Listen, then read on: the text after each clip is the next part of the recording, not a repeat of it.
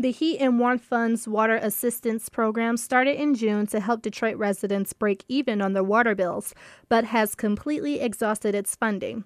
Vice President of Operations Matt Phillips says the Water Assistance Program runs solely on donations.